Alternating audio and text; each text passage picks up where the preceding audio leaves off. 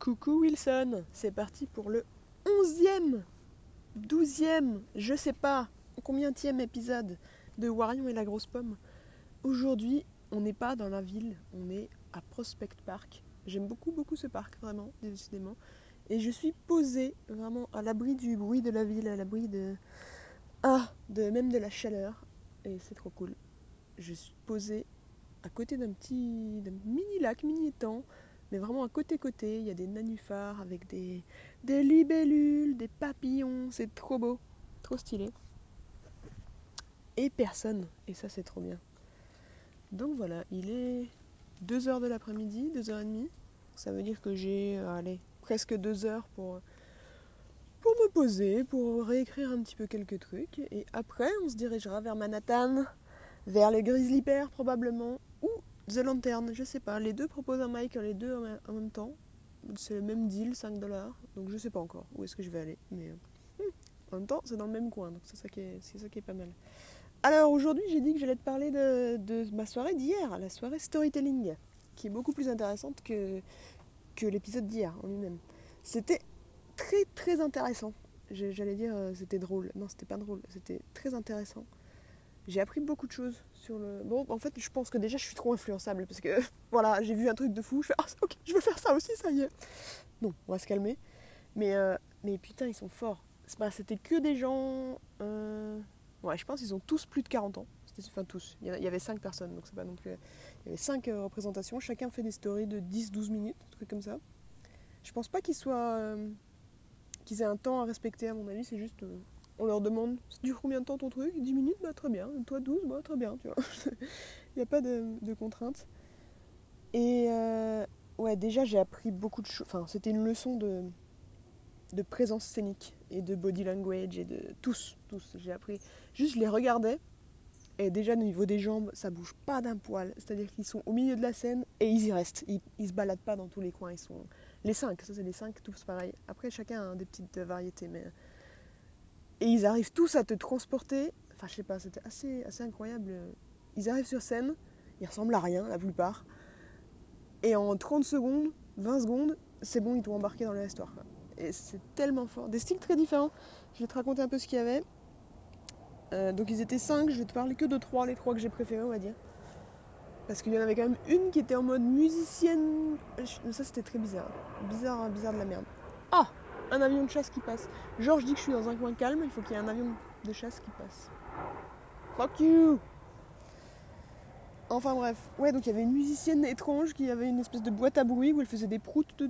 Ah, c'était nul C'était nul et bizarre et, tellement pas l'ambiance du reste. Enfin bon. Donc elle, on va la zapper.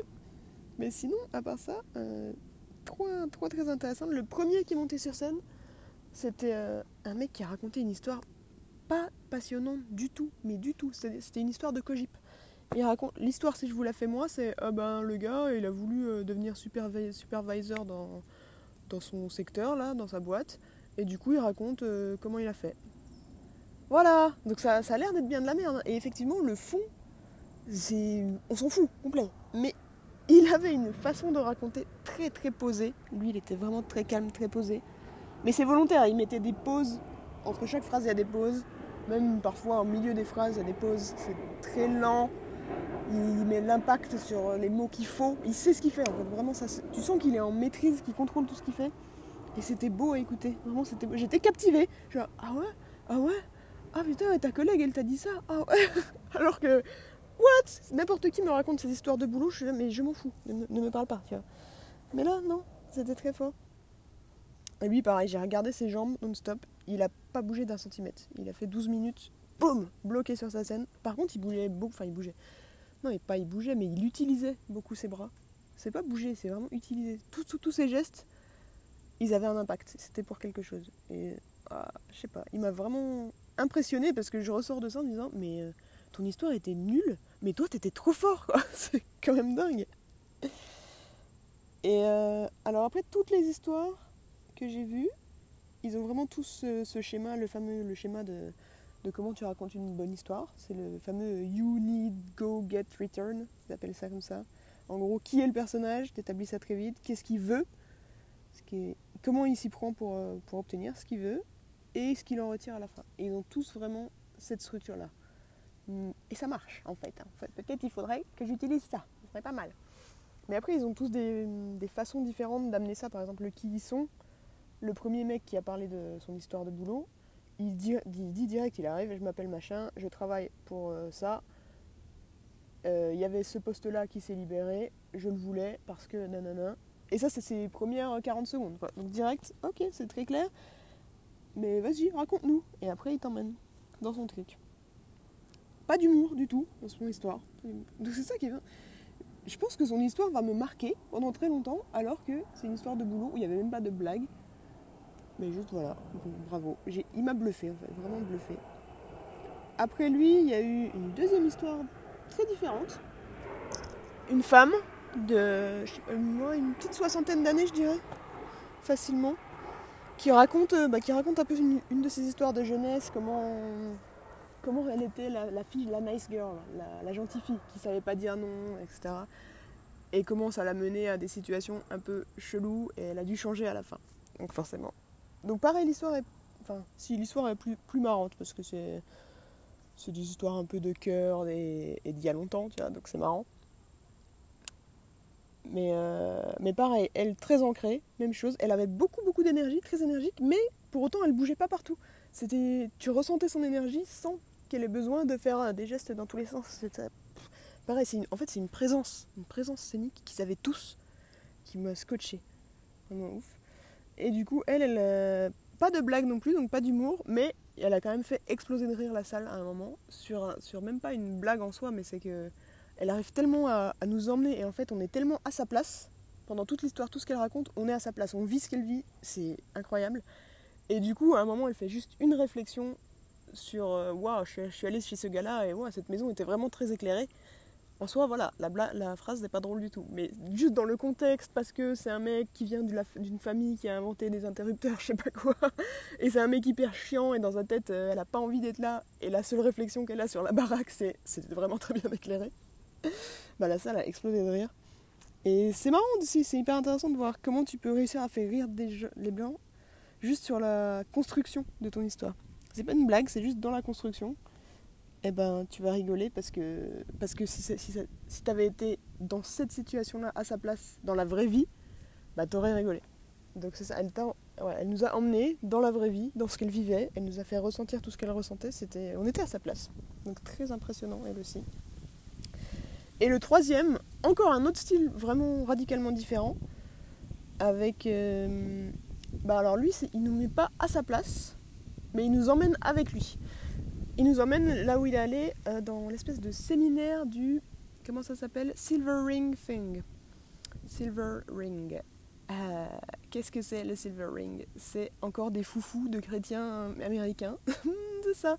En fait, c'est des séminaires qu'ils organisent euh, pour faire venir les jeunes qui veulent faire un vœu de, chasteté. Voilà. Donc rester pur jusqu'au mariage. donc c'est incroyable. Pareil, il nous emmène, bah, il nous emmène vraiment à ce ce festival, ce séminaire. Je sais pas combien de temps ça dure, j'ai pas. Eh, ça suffit les avions de chasse Ça suffit Peut-être qu'ils me cherchent. Je pense pas. Hein. Mais donc voilà, du coup, lui, il raconte euh, ben comment les, jeunes se font manipuler le cerveau par leurs parents, ils les emmènent là-bas, et par, et par ben, le spectacle proposé, parce que c'est des vrais spectacles. Donc on retrouve les fameux Christian Comedians, mmh, ceux qui se font des couilles en or en faisant raconter des blagues euh, pour Jésus. Donc ils, sont, ils font là. Et il y a aussi, alors il y a pire, il y a beaucoup bien pire que ça, il y a du hip-hop chrétien. Du hip-hop chrétien, quoi. Donc c'est-à-dire. et du coup, lui, dans sa façon de raconter les histoires, c'est que, en fait, très différente des deux autres. Donc, euh, comme je vous dis, il ne nous met pas à sa place à lui, il nous emmène avec lui, et du coup, on vit la scène. Donc, on vit ce qui se passe. Donc, du coup, il joue tous les personnages qu'il a, qu'il a rencontrés euh, dans sa vraie vie, lui. Du coup, il joue le hip-hop, le rappeur américain, enfin, le rappeur chrétien.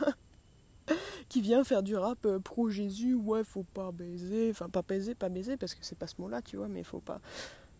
Hmm, voilà, c'est assez dur à imaginer du, hip-hop avec des paroles chastes. Voilà, c'est ça l'Amérique. Hmm, ça Apparemment, il y a aussi euh, dans ces séminaires des gens qui viennent témoigner. Donc pareil, il rejoue le personnage qu'il a vu, qui est une femme qui a 18 ans, euh, et qui raconte comment elle a péché. Elle a, voilà, elle a couché avant le mariage. euh, et du coup, ben, depuis, elle est SDF et accro à la drogue. C'est totalement lié, évidemment. Voilà. Donc c'est le genre de témoignage auquel ces jeunes vont participer. C'est assez ouf ce truc. Ce truc me fascine. Euh, ce côté de la société américaine, c'est un peu. C'est des dingos, c'est des vrais dingos. Et du coup, pareil, ben lui, euh, voilà, impressionné aussi parce que, encore un autre style, très différent, et, et c'est un film sonore en fait, vraiment. Il, il joue des scènes, et tu es dedans, tu es dedans. Alors que juste il parle, il parle. C'est même pas que. Même le hip-hop, il l'a fait vaguement, quoi, il l'a pas non plus. euh, Enfin bref, c'était très incroyable, impressionnant.